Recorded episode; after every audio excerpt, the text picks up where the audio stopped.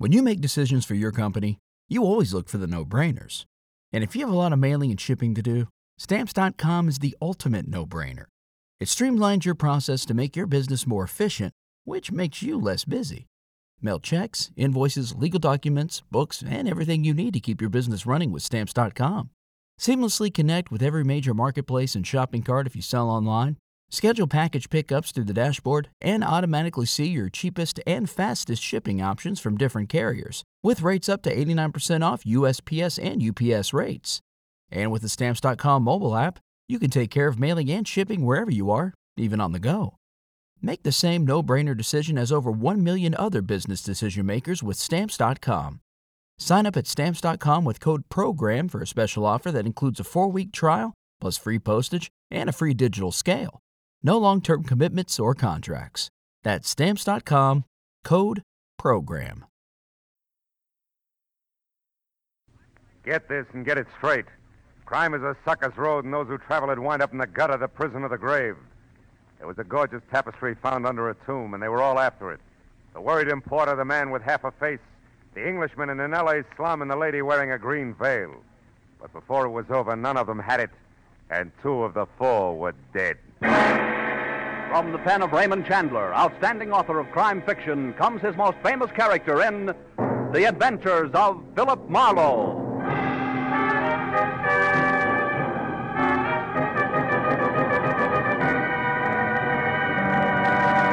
Now, with Gerald Mohr, starred as Philip Marlowe, we bring you tonight's transcribed story The Baton Sinister.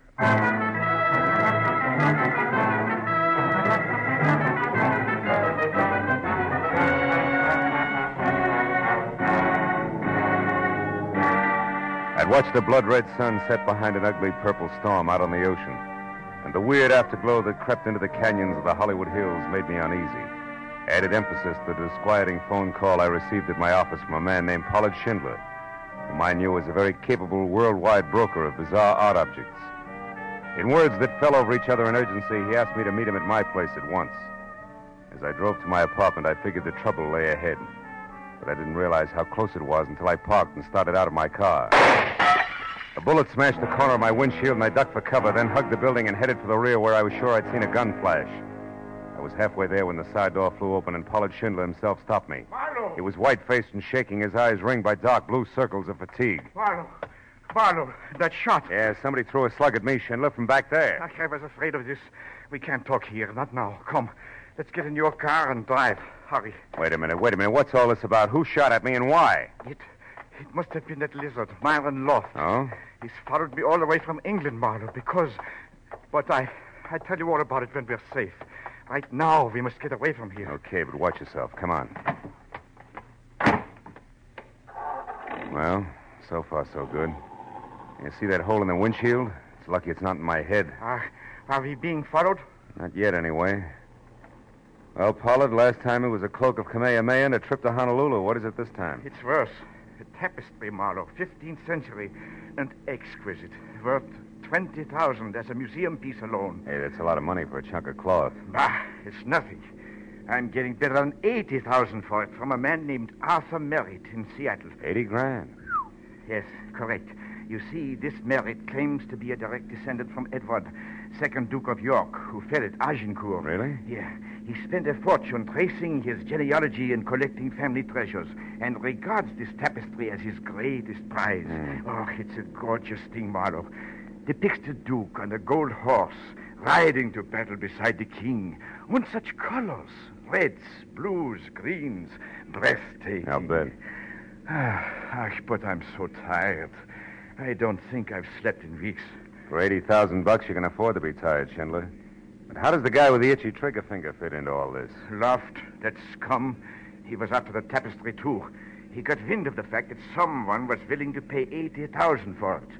But he doesn't know who. I see. You found it first, huh? Yes, yes, in a sealed tomb under the ruins of a castle in Wales, just minutes ahead of Loft. Where's the tapestry now? At this moment, it's in a cheap suitcase checked in a public locker at the Cahuenga Boulevard bus depot. Mm-hmm. Now, I want you to pick it up and get it safely to Arthur Merritt. Here, here's the locker key. A ticket on a plane leaving in three hours, and your money. Five $100 bills. Enough? Enough. Where'll I find Arthur Merritt? Uh, 76 West Street, Seattle. He'll be expecting you. And Marlowe, I feel better if you get the tapestry soon and keep it with you until plane time. You're really afraid of this guy, Loft, aren't you? He'll stop at nothing. I warn you. Now, I, uh, I'll get off here at the corner, Marlowe. All right. Incidentally, when you get the tapestry, don't go back to your apartment. Loft may be waiting there. Now, I'm at the Hollywood Crest Hotel. Hollywood Crest, huh? Yeah, call me when the job is done. Goodbye, Marlowe, and good luck. You'll need it.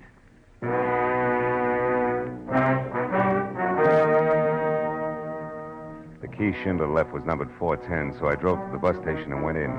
A casual walkthrough showed me that locker number 410 was the last on the left. Then I ambled over to the lunch counter, ordered a sandwich and coffee, and sat down to case the rest of the customers. Finally, I spotted him. A dark man in ragged clothes with a profile out of Western Asia who was also watching number 410. The profile glanced around nervously and looked away fast when he caught me watching him. I eased the key to 410 out of my pocket and slipped it under my sandwich. Told the waitress I'd be right back and started toward him. He saw me coming and made for the back exit, broke into a run. When he got to the door, we played follow the leader down the tunnel to the alley behind the bus barn and around a corner. There the game stopped.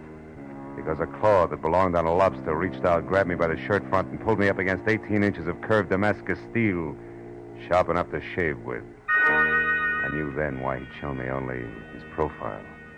Half his face was handsome, the other half. Well, when he spoke, he hissed through the flexible half of his mouth. Stand still, my friend, or I slit your gizzard for you. Where is Myron Loft? I don't know. I never met the man. Up close, that is. Liar, you are working for him. Keep using that knife of punctuation, pal, and I'll admit anything. I followed the fat German. I watched him put the tapestry in one of those lockers inside. Therefore, I knew that Loft or his hireling wouldn't be far behind. You mean me? You're off base. What's Myron Loft to you? Hmm, what indeed? Only I know the true value of that tapestry, for it was I who paid for it with half my face and half my mind. But before I'm through, Loft will know too. Where is he? I don't know, but I wish I were with him. Shall I kill you for being stupid? Go to Loft and tell him that Akar is not dead, but has come back to teach him the price of treachery. This'll surprise him, no doubt, huh? He murdered me so I would not talk. He left me for dead. Sent me hurtling, unconscious off a bridge in a truck of blazing oil. It made me like this. Claw for a hand, a face to frighten demons. But it did not kill me. Nice guy, Loft. And the tapestry itself. Tell him it will bring him nothing but despair. For I have put a curse of worthlessness on it that. A car! There, from the alley. The shot. Did you see who it was, Akar? No, but I didn't have to see it to know. He thinks he has finished it now, but he is wrong. Look, look for the baton sinister. What, what? Look for what, Akar? In the Duke's shield, the baton sinister. Akar.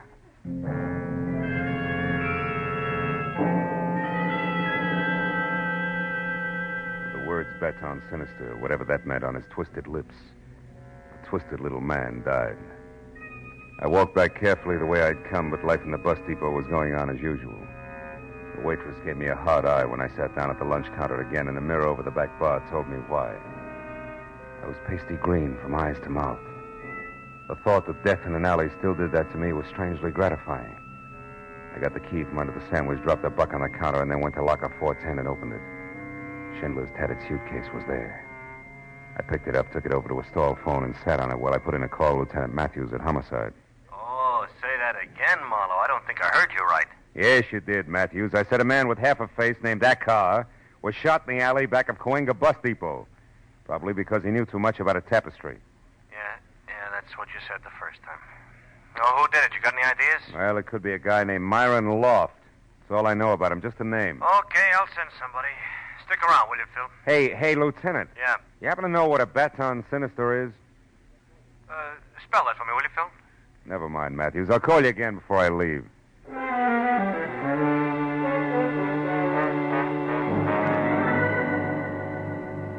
I left the bus depot, I drove to my office, took the suitcase upstairs, and after I locked myself in, I opened it under the lamp on my desk. Folds of dazzling cloth spilled out. I remembered Schindler saying Duke was riding a gold horse, so I looked for that. Yeah, it was easy to spot. And from there, I located his shield. It was deep blue with three white roses on one side and a red lion on the other, and in the center, pointing diagonally from upper right to lower left was a thin line of still deeper blue. That was all I had a chance to see.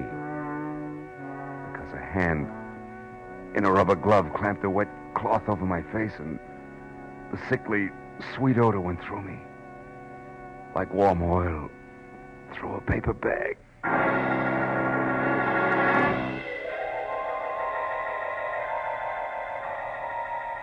A hundred years later, I had a strange dream. I saw a pair of high-heeled green suede shoes, and then...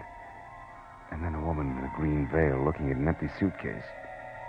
it must have been a dream. Because I couldn't move and my eyelids were lead. And when the green veil and green shoes left, everything went black again.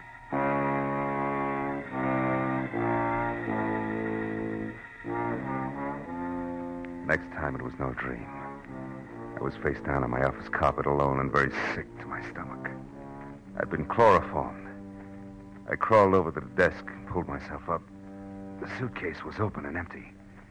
Somehow I got the phone off the hook, dialed information, and a minute later I had my client on the wire. Marlowe, you sound sick. What is wrong? I am sick. You're going to be too, Schindler. Your tapestry's gone. It was stolen. Gone? Stolen? Yeah. Oh, no, no, it can't be. You blundering, stupid fool, Marlowe. Why did What you did let... you say? I'm sorry, Phil. Screaming in hysteria won't get it back, will it? No. How did it happen? Well, I brought it up here to my office, but somebody was always in here laying for me. I was chloroformed and out for about half an hour. When I came to, it was gone. Now listen. You know a man named Akar, horribly scarred from burns? A car? No. Why? Did he get it? Yeah, not the way you think. He was killed at the bus station. What? Killed? Good heavens. Did Loft do it? I don't know. Akar thought so, and I'm getting tired of hearing that name Loft. Hey, incidentally, what's a baton sinister? Baton Sinister? Yeah. A mark in heraldry, but but why that mark? Well, it might be important. What is it actually, Well, it's, uh, it's simply a short line on a shield or escutcheon. It Mhm. runs diagonally from Sinister Chief to Dexter Base. What does that mean? From upper right to lower left, maybe? If you're facing the shield, yes. It's the mark of fraudulence. But why? Well, I was told to look for the baton sinister by. Uh... Hey, wait a minute, Pollard. Huh? What? There's something on the floor here. It looks like an envelope. yeah. There's nothing in it, but it's addressed to. Holy smoke, this is addressed to Myron Loft, 946 South Grand Avenue, L.A. Ah, I knew it. I knew Loft was behind the theft, Marlowe. But now we've got a chance to get the tapestry back. Where is this Grand Avenue? Yeah, it runs through a slum called Bunker Hill. Any cab driver knows it. I'm going down there now, Schindler. Good. I'll get there as soon as I can to cover you. And Marlowe, listen. The man is a devil. Be careful.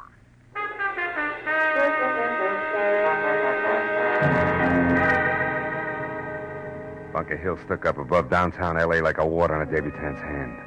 The big street that had tunneled under it or bypassed it years ago left it nothing more than a dingy, isolated attic where the city's worn-out cast-offs finally end up to die.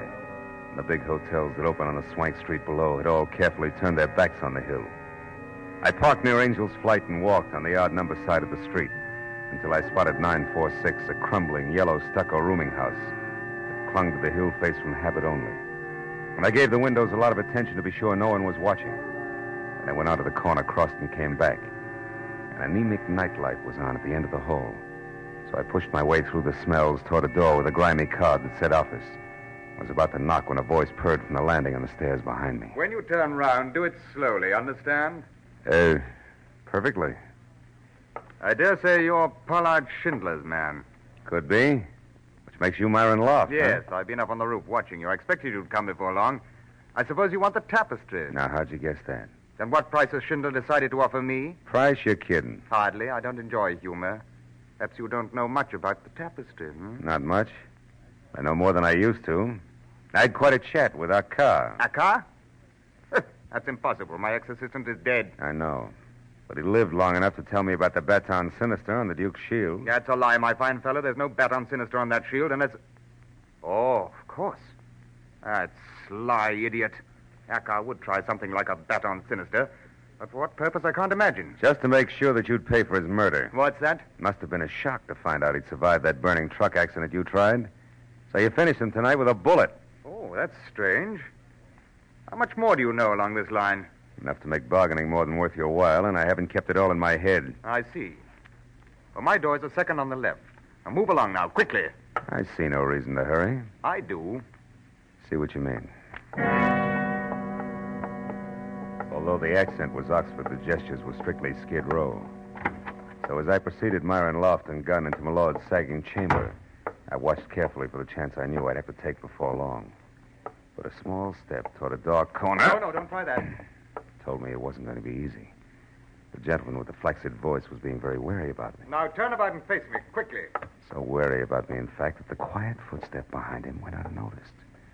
The footstep that had been made by a green suede pump that belonged to a lady with a veil, also green. I now knew I'd actually seen earlier in my office.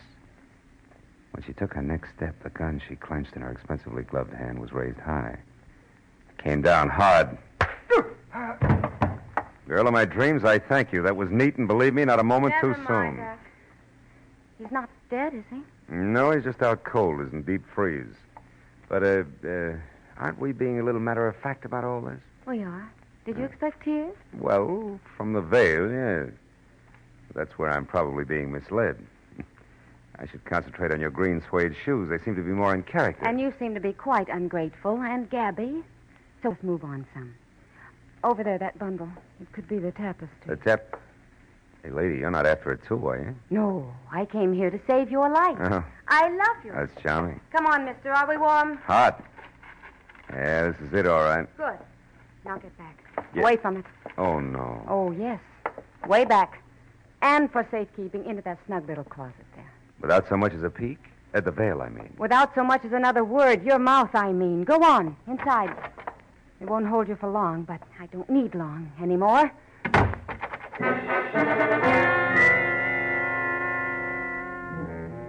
She was so right. Didn't hold me for long.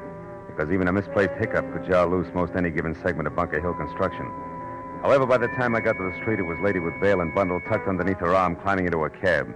And only a tail light skidding out of sight around a corner. So I played the only bet left. She departed in a cab. Maybe she'd arrived in one. And maybe that one was still in line at the hack stand across the street at the back of the hotel. At number four, I connected. Yeah, yeah, sure. The doll with the veil. I brought her here. Why? What's it mean to you? Everything. She's my long lost sister. Where'd you pick her up? I can't remember. Okay, okay. Here, here's five. Now try it. Sure. It was the Sunset Gardens Hotel, Villa 12. Witches around on the side. But you know what else? No, what else? I'll bet this five she ain't really your sister at all. I'll bet she's really your wife. Oh, you're so wrong. She's really typhoid Mary, Jack. You better fumigate fast, both inside and out. Huh? Goodbye.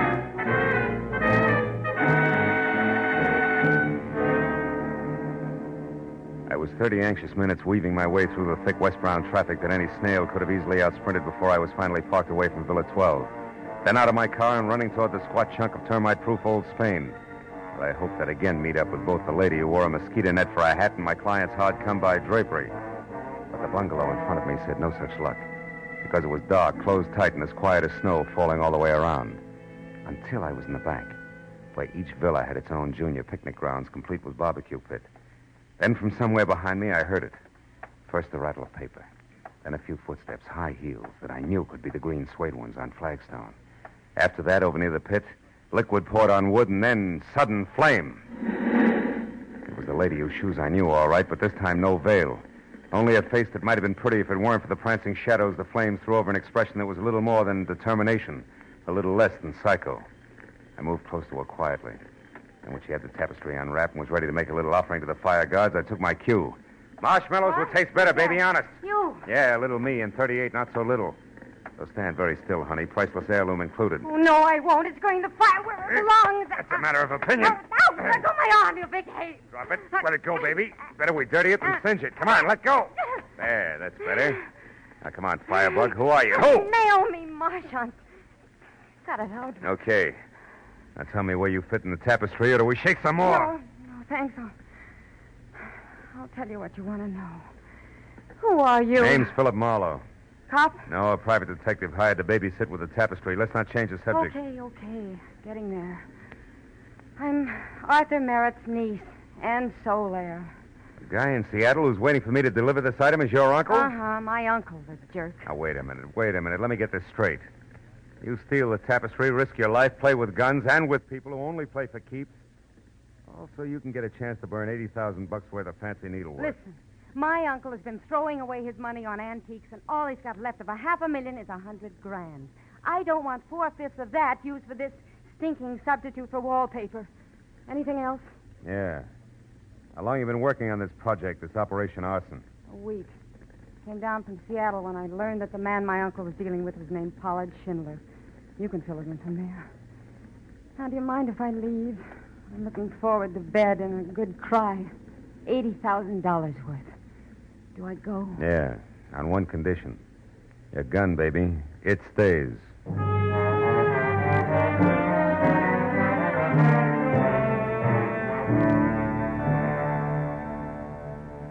I watched her until she was around to the front of the bungalow and out of sight. And I grabbed up the tapestry, started to fold it when sudden flare from the fire threw a crazy spurt of light over the material on my arm. And I saw that on the shield that the Duke of Kent carried, there was no baton sinister. This was not the same tapestry I'd examined in my office. Right then, just to make things all the merrier, I once again heard from Naomi Martin.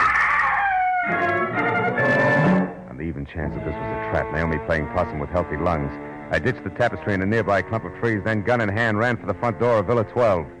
I got there just as the gray convertible lights out roared off, and Naomi was climbing back onto her feet. What took you so long? Now, listen, you, the real tapestry, where is it? The ra- Oh, no, you're kidding. Baby, that number you just tried to burn is not the one I started out with tonight. It's minus Baton Sinister. Minus who? What are you talking about? Just this. Maybe you still have the tapestry and the routine with the flames was done with a phony and strictly for my benefit. And maybe you're nuts. Now you listen. What I told you before was the truth, nothing but. However, if it happens to work out that I walked off with- a phony and you did likewise, I'm sorry. I'll bet. For the time being, I'll buy it that way. Now tell me what went on here. I was about to unlock the door when it happened. A, a hand with a rubber glove grabbed Wait me. Wait a minute, and- wait a minute. Rubber glove? Rubber glove? Do we say everything twice? Hmm. Whoever it was obviously didn't want to leave fingerprints. Oh, the smell of chloroform on his hands. Hey, come to think of it, I, I did get a whiff of something funny. How do you know about that? In my office when the tapestry was. Wait a minute, you were there. Didn't you get a look at him? No, there was, there was only a single light on, and you were already out cold when I got there. Yeah, but you must have seen something. Sure, stars. After he took the tapestry, then laid an envelope of some kind next to you, I, I told him to reach way up. Got me piled into a heap on your office floor. The He- envelope He ran. next to I, me. I followed, but I lost it. Hey, I hey, came hold back it. and- and- Back up, Naomi. What? Did you say he placed that envelope there next to me? That's what I said. See what I mean? We were. We Cut it were out, baby. I've got an idea, a thought. About a baton sinister and what's really going on. Also, it just occurred to me that Myron Loft might not remain unconscious forever. And that my client was going to cover me at Loft's place on Bunker Hill. Wait, wait, wait, where are you going, Marlowe? Once I pick up the tapestry I just hid, which may not be a phony, back to Bunker Hill. So long, kid.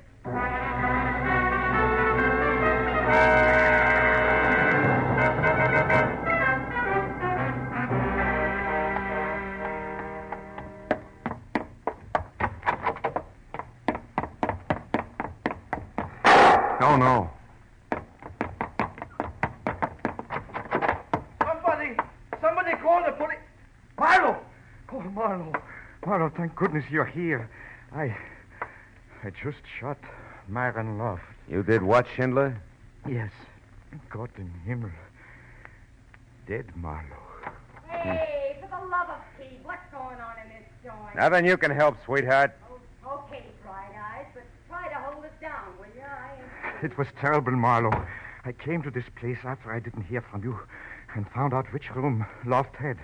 When I went in, he was on the floor, unconscious. So I started to look around for the tapestry. In the meantime, Loft came to, got hold of a gun, and rushed you. Is that it? Yes, we struggled, and then the gun went off. Oh, Marlowe, what should we do now? Call the police? Yeah, I'll take care of it. You go back into the room there and don't touch anything and see that nobody else does. All right, Marlowe. But uh, you have the tapestry? Yeah, I got it, Schindler. Safe and sound. Your worries are over.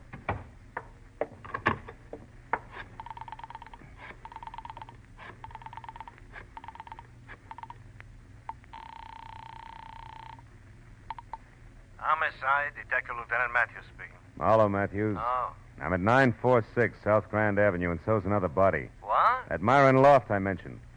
My client, Pollard Schindler, just shot him. in self defense. Which also clears up the death of that car out behind the bus depot, huh? I mean, Loft got him and then tried for your client, but missed. Yeah. Yeah, if you believe my client. Yeah, well, I. Be- oh, Marlowe, what are you reaching for? Few very tasty but hard to swallow facts. One, my client's a liar. Two, my client killed both Akar and Myron Loft. And three, I've been set up and used as the neatest chump, patsy, sucker, fall guy. They all fit. He even shot through my windshield for realism. Pollard Schindler never had the real tapestry Matthews. He had only a phony. Gave it to me to deliver and then swiped it from me. After which he put me on the trail of the real one. Uh huh. So while swiping it back for him, like the good private detective you are, you'd come up with the real one, huh? That's tidy. I'll be right down, Phil. Okay. You you told the police what happened, Marlowe? Yeah. I told them, Mr. Schindler. I told them everything. Now there's nothing for us to do but wait.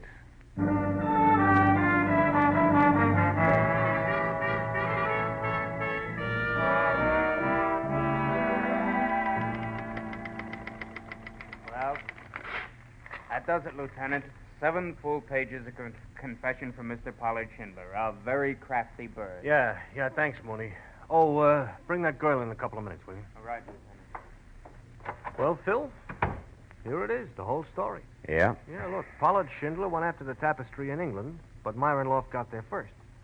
However, Schindler was the one who knew where he could sell it way above museum price, so Loft had a duplicate made up and saw to it that Schindler stole it from him. And it was Akar who added the baton sinister, the mark of fraudulence in heraldry, to the fake tapestry. Uh, yeah, yeah. But I still don't clearly follow the rest of it, Phil. I mean, here in L.A., you know? Oh, well, it wasn't much of a change. Another verse, same song. Loft stayed close to Schindler all the way back from England. Yeah, And he watched and he waited until he figured that Schindler was ready to close his deal, you see. yeah. Then he stepped forward and announced that the tapestry Schindler had was a phony, Oh. and that he'd given the real one for a healthy cut of the sale price. Uh-huh. And Loft couldn't go to Merritt direct because he didn't know who Merritt was. Sure. Oh. And from there it was me, the patsy, with the best of references. Oh. That do it for you? Yeah, just about. Schindler killed that car, and we didn't expect him to see, and Loft who he did, so neither one could spill to you. That's right. Now it. Uh, yeah, come in, come in. Now, when did you. Hey, I'm Oh, just a minute, Miss Marchand, please.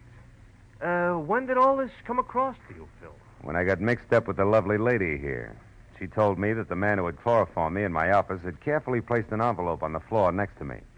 An envelope I later took as a clue. From that switch, I started to look around for others. Oh, great. Hooray for Campfire Girl me. What kind of a medal do I get? Yeah, you get a pretty nice one, Miss Marchand, thanks to Marlowe. You get freedom. You know, we could prefer charges against you. Like what? Like what?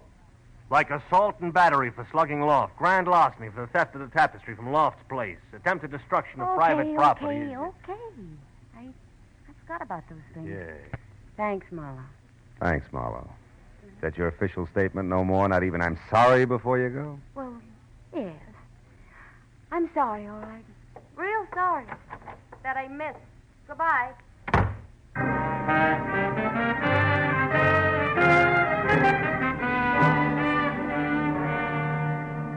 Another hour, and my signature was on another dozen official papers before I was free to leave Matthews, who kept the real tapestry but gave me the one we got back from Pollard Schindler, the one with the baton sinister on it as a souvenir. So by the time I got back to my apartment, it was pushing four o'clock in the morning, and I was tired. Tired of a night that had been jammed full of crooked people who had taken crooked paths half across the world, chasing a buck. So tired, in fact, that I didn't notice Naomi Marchant leaning across the door opposite mine until she spoke. Marlowe. Marlowe. We could take that tapestry you have there, even if it's a phony one, and fly to Seattle and sell it to Uncle Arthur before he knows anything about what happened here. Marlowe, we, we could. Marlowe? No. Marlowe. Marlowe. Go away now. There was only one thing to do. Put both Marlowe. hands firm on her Marlowe. shoulders, spin the girl around and across my knees. Don't you thank me! Oh, well. I was too tired for even that.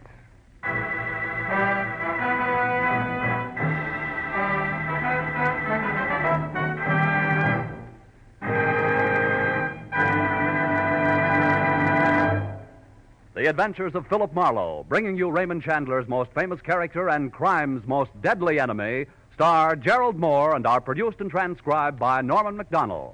Script is by Mel Dinelli, Robert Mitchell, and Gene Levitt. The special music is composed and conducted by Richard Aurandt. Be sure and be with us next week when Philip Marlowe says. Rain slashing a glass roof, an old man's curiosity, and an imaginary imp out of place. They all became important when two people died violently, so a third could make a killing.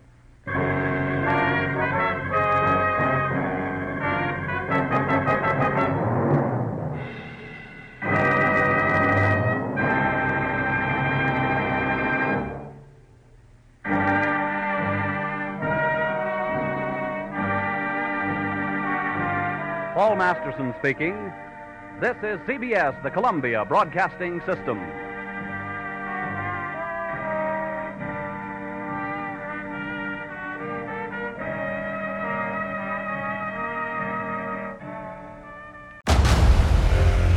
Discover why critics are calling Kingdom of the Planet of the Apes the best film of the franchise. What a wonderful day! It's a jaw dropping spectacle that demands to be seen on the biggest screen possible. We need to go. Hang on. It is our time. Kingdom of the Planet of the Apes. Now playing only in theaters. Rated PG 13. Some material may be inappropriate for children under 13. Mother's Day is almost here, and you can get her the most beautiful time tested gift around a watch she can wear every day from Movement. Whether your mom is into classic dress watches, rare and refined ceramics, or tried and true bestsellers, Movement has something she'll love.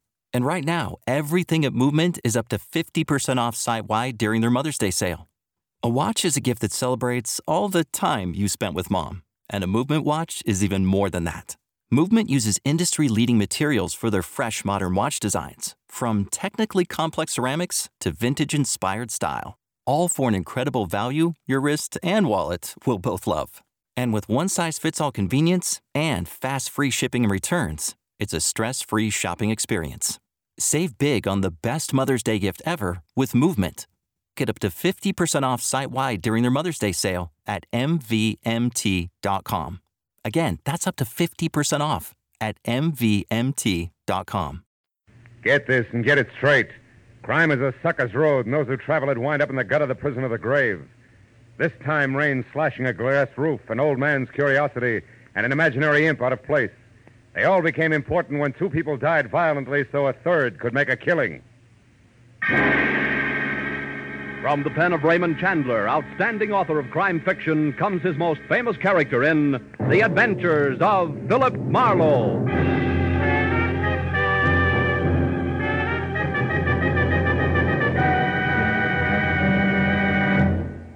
Now, with Gerald Mohr, starred as Philip Marlowe, we bring you tonight's exciting story The Fatted Calf. The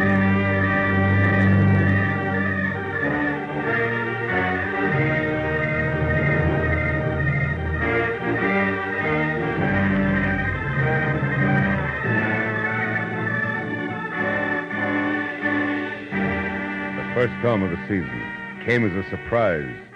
It always does in L.A., where somehow or other people are never ready for it. it's funny in a town where people are ready for anything. Where every year the opening slash of lightning stands nerves on edge and cracks composure like it was so much Dresden China. And by five o'clock in an afternoon of driving rain and thick gray sky, I was no exception. I wasn't helped any by the arrival of a special delivery letter. A hundred dollar bill enclosed which dragged me out of my suddenly cozy office, into my car and over to Studio City in the San Fernando Valley, where, according to the letter, Junius Poppy, the veteran cartoonist and creator of the impish Peter Pageant comic strip, wanted to see me at once. But as I wound up the spiral of macadam called Sunswept Drive toward number 3840, I forgot about the storm around me and wondered instead about the man I was going to meet. Wondered just how many parts Pixie, the originator of a half leprechaun, half very funny human being, who tickled the nation's satiric funny bone daily from coast to coast, was going to be. And when I was parked in front of the place, which was a few million raindrops bouncing off a roof that was all glass, out of my car and going to the front door, I had made up my mind. Junius Poppy had to be small, slight, delicate, and maybe self effacing, but certainly pleasant. Mr. Marlowe? How wrong can I be? Eh? Oh, uh, Mr. Poppy. Yes, of course. Come in, come in. You're getting wet. Follow me. Now, don't touch anything. You're soaked. Junius Poppy was tall, heavy set, gruff, and a crab. I dripped little puddles of water behind him through a long hall into a studio, which was a half a dozen easels under twice as many fluorescent lights, and a litter of Peter Pageant drawings everywhere. Then, while Mr. Poppy did not offer me drink, cigarette, or even chair, I became resourceful. I took off my own coat, dropped it in a corner where it sloshed into a disgruntled heap, and I defiantly lit a cigarette and started to. Please, I despise tobacco. Oh, excuse me. Now, first, Mr. Marlowe, a few facts. I've been drawing Peter Pageant for 27 years, but unlike most of the syndicated cartoonists, I employ no staff. Reuse no material, allow nothing to be published that I haven't created personally, down to the last stroke of the pen. However, I do have an assistant who serves two purposes. One, he inks in the balloon. What? The circle is where the words go. Oh. And two, and more important, he watches me work daily so that when I'm gone, yes, even cartoonists die, you know. Peter Pageant will continue uninterrupted. My assistant is named Sid Kagan. And he, uh, to be more exact, his wife, Louise, is the reason I'm hiring you. Twice I opened my mouth to ask a question, but Kagan twice he waved the question man, aside. He's earnest. So, liking him less by the minute, I listened to him tell me what for the past week Kagan had been. First preoccupied, then upset, and finally rebellious. Poppy, a bachelor who didn't want to lose a good man because of anything as trivial as a marital problem, had investigated and learned that Louise Kagan had spent a week in San Francisco recently. But he hadn't learned any more because an appointment he had made with her to talk it all over, since the sleuthing was not subtle, It was the hadn't quite come off. yesterday, Marlowe. We were to meet at a cocktail lounge. I was early, and so I saw her come in and sit down. She's the type of tall brunette you don't miss. I was about to start toward her when she suddenly leaped from her table and hurried out of the place. For no reason? Please don't interrupt me, Marlowe. Of course, she had a reason. Hmm. She was frightened at the sight of a man approaching her. Oh, he was very ugly. Patent leather hair, sallow complexion, eyes that belonged on a hawk. He followed her out, but she got away from him. And then he disappeared, too. Louise hasn't called you since to explain? Until late last night, no. And then she apologized and lied about why she didn't show up. Forgot, she said. Casual like. huh? Overly casual like, Mr. Manor. Uh, please don't touch those drawings. Oh, I'm sorry. Yes, now. We made another appointment for 6.30 tonight at a different place. An artist hangout called the Talisman on Lankershim. This time, Marlowe, I want you to go in my place. Perhaps my approach is too uh, mechanical. There's just a chance. Now, Mr. Poppy, a few questions. First, the Kagan's home address. 717 uh, Magnolia Boulevard. 717. And Kagan himself, he's still working for you regularly? Yes, although he called this morning, said he was sick. Now, please ask your questions quickly. I must return to my work. Peter Pageant's schedule, four frames a day, hasn't been interrupted in 27 years. Hmm. Oh, here, this might interest you. Here, take a look at this. The last frame has a lot of detail. Yeah, it has. Peter addressing the U.S. Senate, huh? it's cute. You always work in pencil and ink in later? Yes, yes, that's right. Uh, now, anything else? Yeah, there is, Mr. Poppy. The whole business. Kagan's problem. I mean, if it's only a case of a gal not being true to a guy, I quit and you get your dough back. I graduated from the over the transom class. Louise Kagan is not the kind of girl who plays around. I know. What makes you so sure? Well, for one thing, an example. Maynard Roper. Who? Maynard Roper. He's an agent for Empire Features, the Hmm. syndicate that handles my work. And though extremely handsome and what the ladies would call smooth, he got no place being, um, uh, should I say, attentive to Louise. I could tell, I observed. Uh, now, satisfied? For the moment, I can still play that Roper just wasn't her type. I'll call you later, Mr. Poppy. Goodbye. And uh, don't bother showing me out. I can find the way myself.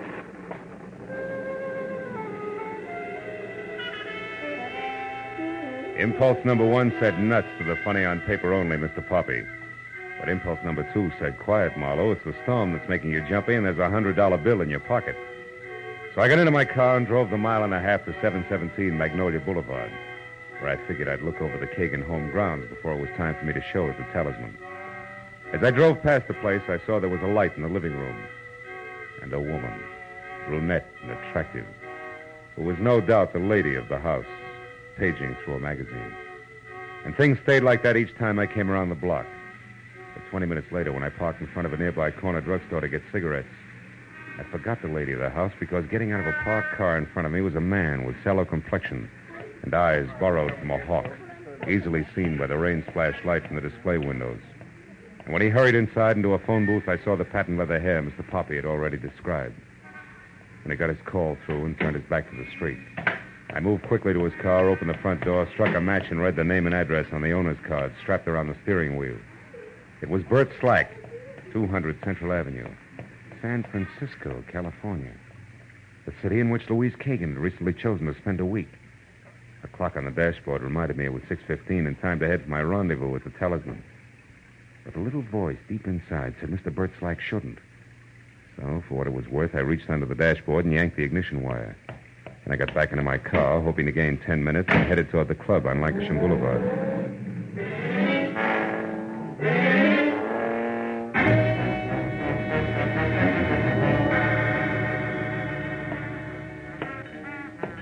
Another scotch and soda, sir? Keep the rain from soaking all the way through, you know. Uh, yeah, all right. Another scotch and soda. hey, wait a minute, wait a minute. Hmm?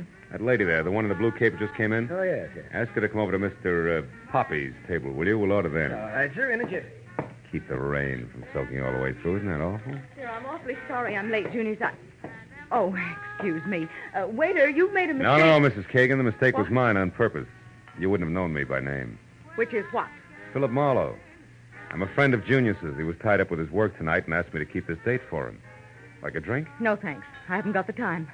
But why didn't Junius call me or leave a message here? I don't know. Perhaps he forgot or. Perhaps you're a liar. Perhaps he called my place after I left, then called here. Waiter, Yes, ma'am? will you please check with the captain and see if anyone left a message for Mrs. Kagan, please? Yes, ma'am. And on your way back, two scotch and sodas, huh? Yes. Now, just a minute, Mr. Marlowe. I've already said no. As long as we're playing things back, you already said I was a liar. Why? Because Junius told me that my meeting with him would be personal. And since he's gone far enough out of his way to even call me on the telephone about it, it must also be important to him. It is. As important to him as, say, San Francisco is Sa- to you. So you're not really a friend of Junius Poppy. Not buddy buddy, no. But I am a friend of Bert Slack. You know Slack? Yeah. Now, why don't you sit down, Louise? Our drinks are coming. Well, here we are. Two scotches and sodas. Just the thing to keep the rain. Oh. I already said that once, didn't I? Yes, you did. Yeah, well, uh, two scotches and sodas just like you ordered. Oh, and uh, uh, no message for you, Mrs. Kagan. Thank you. Mr. Marlowe, you know about San Francisco, you know about Bert Slack, and somehow or other you know I was supposed to meet Junius Poppy here, and he couldn't make it. So why don't you just sit here and think it out all by yourself, huh? I'm going. Come back here. Let go of my arm. When I'm ready, gentle lady. Which might be right now, don't you think? Oh, Maynard, thank heaven you're here. I usually am, Louise. Well, my good man, have you reached a decision? About the young lady's arm, I mean. Let go. Maynard, please see that he doesn't follow me. It'll be a pleasure, Louise. What are we drinking, Mr. Uh... Marlowe, Marlowe. Scotch and soda. Hmm. Wonder what keeps that from soaking through. Maynard Roper, the handsome syndicate agent Junius Poppy had tagged very smooth, was also very snide. When he slid into the booth next to me and we each had a fresh drink while Louise Kagan put distance between us, I knew that the urge I had to punch him in his finely chiseled Grecian nose could not be blamed on the stormy weather. It would be just as much fun on a sunny day. And a couple of minutes later, when he got up, flashed, glistening uppers and lowers at me, and started to leave with a worse than snide, bye bye, boy. I had to hold on tight. Somewhere along the line, I slipped. Hey, Roper, you forgot something. Oh? Well, what is it? This. Lothario. Also, you didn't thank me for your drink. It was rude of you. Bye bye, boy.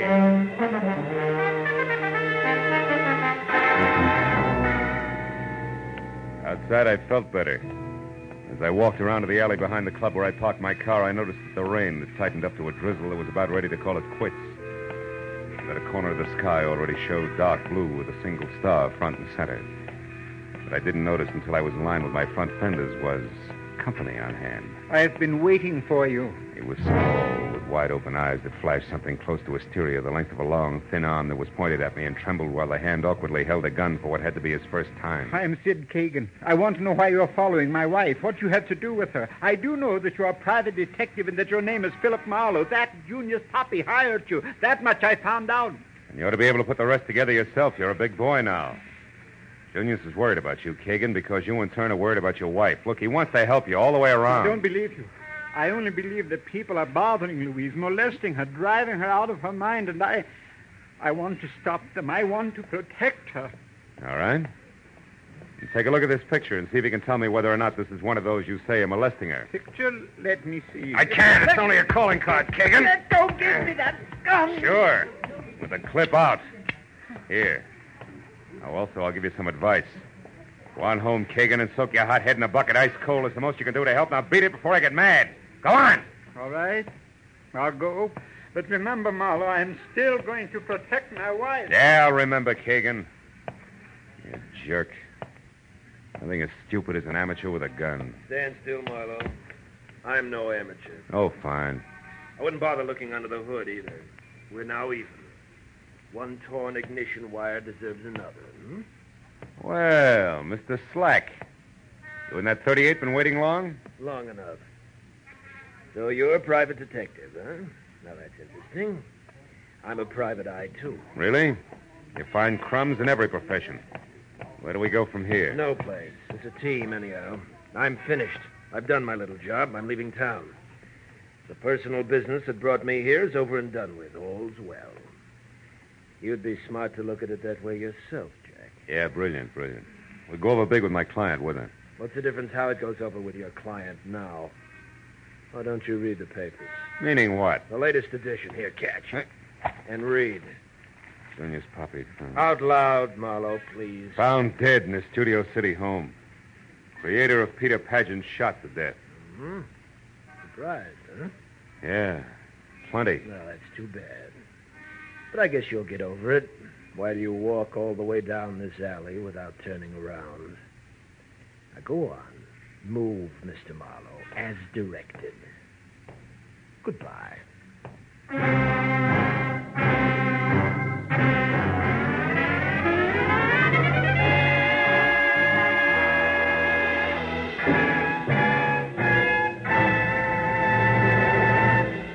In a moment, the second act of Philip Marlowe.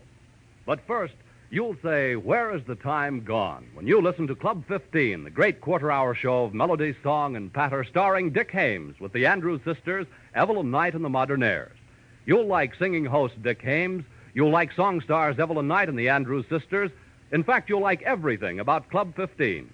Listen every weekday evening over most of these same CBS stations. Tune in this fall for the show that you love best of all. Listen carefully, here's the address. It's CBS. CBS. Now, with our star Gerald Mohr, we return to the second act of Philip Marlowe and tonight's story, The Fatted Calf.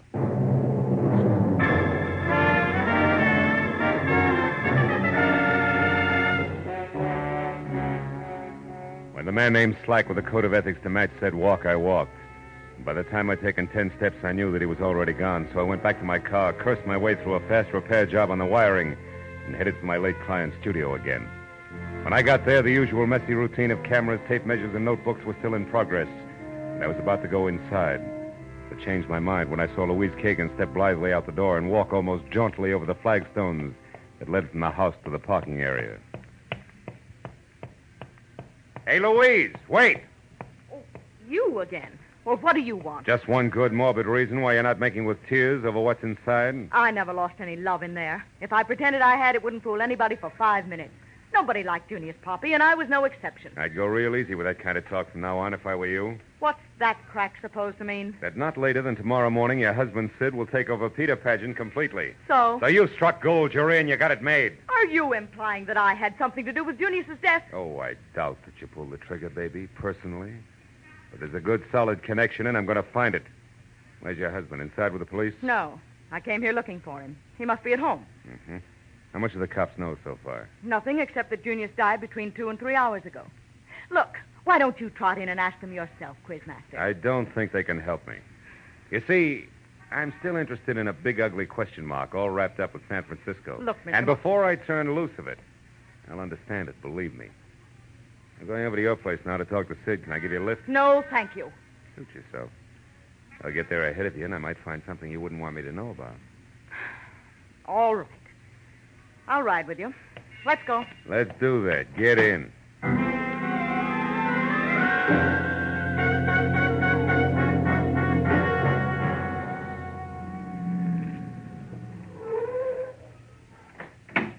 Thanks so much for the ride. You know, I wouldn't have enjoyed it a bit more in a hearse. You can drop the acid routine, Louise. I got a thick skin. Let's go inside. Now, look, Marlowe. Sid isn't home. I can see from here the lights are out. Only proves somebody turned a switch. Come on, open up. All right. Come on. That's better. And since you're making yourself so at home, you might as well make yourself a drink. Hey, it's a good idea. Nice little bar you got here, honey. Always easier to talk with a drink in your. Uh... Hey, Louise, these papers on the table. Ever seen them before? What are they? Contracts, I'd say. Yeah, all filled out. Just waiting for Kagan's signature. So your husband is now a full-fledged big-time cartoonist. What do you know?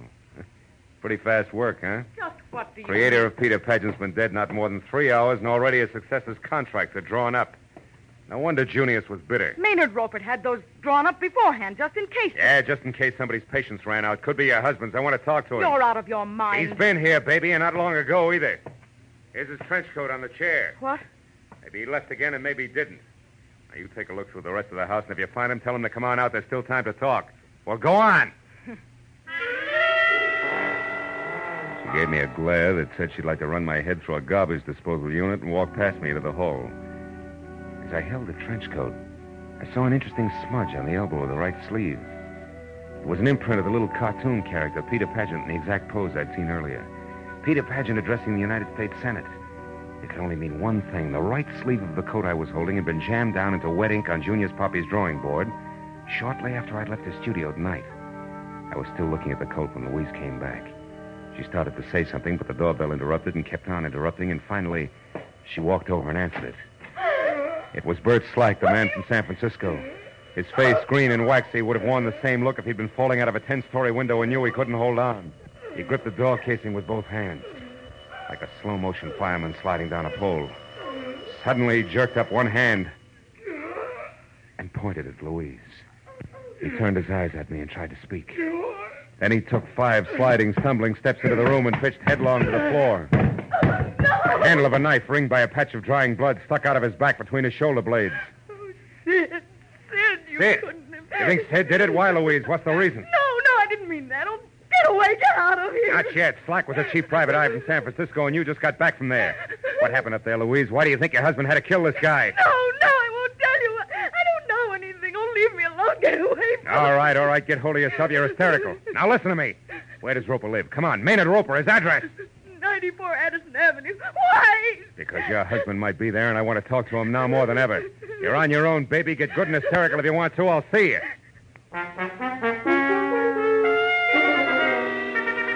94 Addison Avenue was a shellac pine under ivy bungalow hiding behind 10 feet of manicured hedge and flanked by a small swimming pool that involved more chromium than water.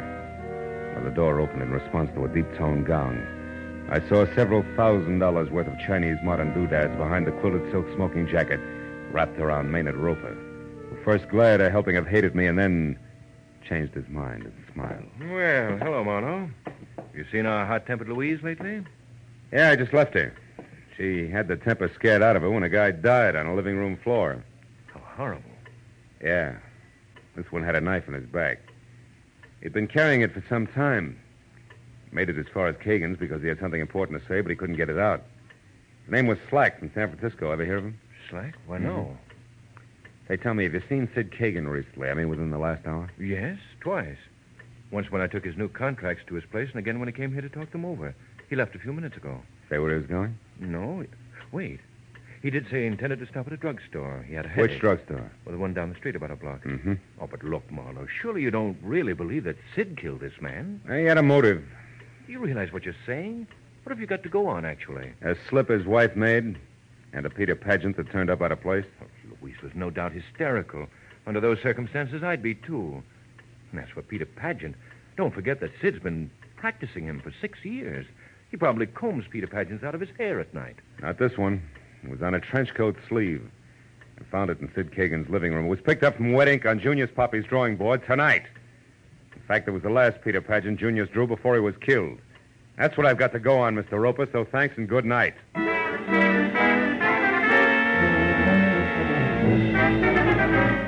I got in my car and drove fast till I found the drugstore and then pulled up across the street from the place and watched. A cab was waiting out in front. When the door opened in the store, I started to get out, but stopped again as Sid Kagan, the collar of his trench coat turned up high, and both hands thrust deep in his pocket, shouldered his way out. Got in a cab and drove away. I sat there for a few minutes until the crazy logic of the crazy pattern finally sank in. And I turned and drove back toward 94 Addison. few houses down the street, I parked, got out, and after dropping my gun in my pocket, I left my hand curled around it and walked in past the chromium swimming pool up to the pine and ivy house and looked in. It was deserted. I turned and started for the gate again, but that was as far as I got. I'm not inside, Marlowe. I'm here behind you. Don't move. Automatic and all, huh? Didn't think you had nerve enough to stick here and wait for me, Roper. I had no choice. Raise them up slowly and don't turn around. I'll take your gun first. Okay. Now get inside. So it was your trench coat I found at Kagan's, huh? You forgot and left it there when you took the contracts over. Yes, and when you told me about it, I followed you. I saw you spot Kagan still wearing his coat at the drugstore, and I knew then that you'd come back here after me. Why- Stand still. Sure, sure. You know, you might have gotten away with old Junius Poppy's murder because you were the only one with no motive, apparently. But you cluttered it up by killing your partner, Slack, too. Slack was stupid and loud-mouthed. He'd have double-crossed me or let the cat out of the bag the first time he got drunk. Blackmailers have to keep their secrets or they go out of business fast. With you, it's obvious that I have no choice. It's you or me. Yeah. You're a smart boy, Roper. How'd you manage to cut in on what Slack knew? He tried to find out from me whether Sid loved his wife enough to pay to keep her out of jail and how much he could demand and expect to get. I told you he was stupid. Believe me, chum, the idea of getting rid of Junior so Sid could get enough money to make blackmailing him worthwhile was quite a switch. But one a good agent might think of. Stand still. Don't try for anything on that table. Why not? What are you saving me for? More conversation? No. I just wanted to get my breath. I've had quite a day, remember? All right. Let's go now. Where? Out back to the garage. Go on. Davy! Louise!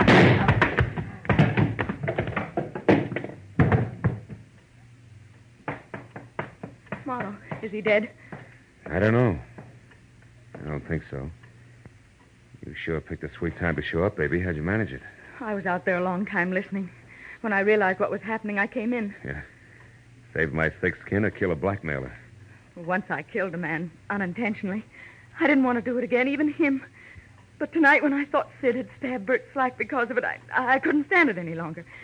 I came over to find you and turned myself in. The big question mark on San Francisco? Oh, there was a brawl. I got mixed up in it. A man had a gun, and in the struggle, it went off and killed him. I was scared silly. I ran away, but Slack had seen the whole thing. He even got the gun with my fingerprints all over it. And... Well, that's that. Let's go, Marlowe. Yeah. Okay, baby. Let's go.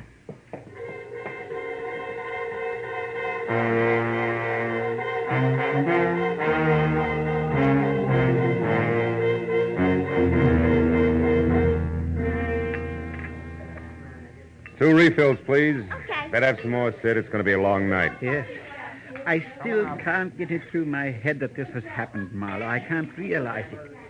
Slack saw that fight in San Francisco, got the gun with Louise's fingerprints on it, and came here to blackmail. That's right. He went to Roper for information on you, and Roper was smart enough to peg it and cut in. Killed Junior, so you'd get more money by taking over the strip, and then. And then he and Slack began to fight between themselves, and Maynard killed him, too. Mm-hmm. How can there be people like that? Same way there can be rattlesnakes, black widow spiders, and cancer. Marlowe, what is going to happen to Louise? I don't know, Sid. Oh, But she's got something now she didn't have before. what is that? You. you loved her all the time. But she didn't know what that meant.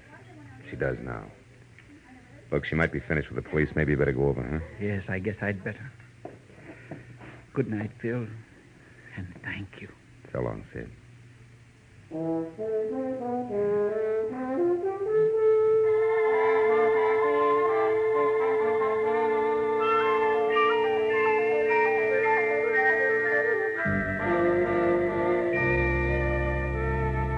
he crossed the street and went into police headquarters, I turned back to my coffee and thought about Peter Pageant. the impish, whimsical little character with a sly, knowing smile, half sad, half amused at the foibles of the world. Yeah, the world seems more and more to be made of halves. Like that old song. How's it go? Sometimes I'm happy, sometimes I'm blue.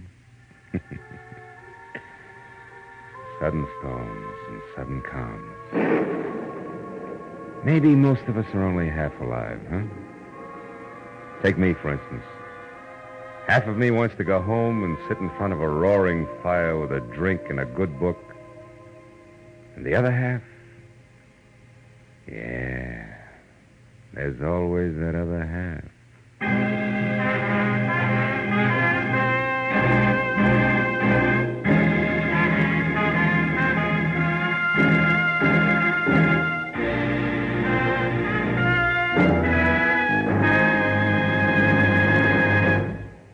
The Adventures of Philip Marlowe, bringing you Raymond Chandler's most famous character and crime's most deadly enemy, star Gerald Mohr, and are produced and directed by Norman Macdonnell. Script is by Mel Dinelli, Robert Mitchell, and Gene Levitt. Featured in the cast were Vivi Janiss, Howard McNear, Parley Baer, Bill Johnstone, and David Ellis. The special music is composed and conducted by Richard Aurandt. Be sure and be with us next week when Philip Marlowe says.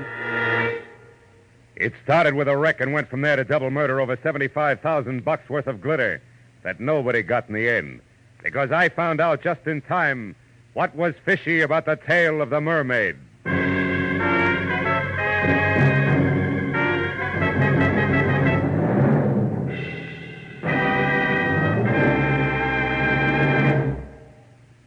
If you want to keep ahead of the headlines, listen every weekday evening, Monday through Friday, over most of these same CBS stations, to Edward R. Murrow with the news. Mr. Murrow is radio's most distinguished reporter. His informal but informed manner of presenting the news has earned him more awards than any other newscaster on the air. This is Paul Masterson speaking. Now stay tuned for Gangbusters, which follows immediately over most of these same CBS stations. This is CBS, the Columbia Broadcasting System.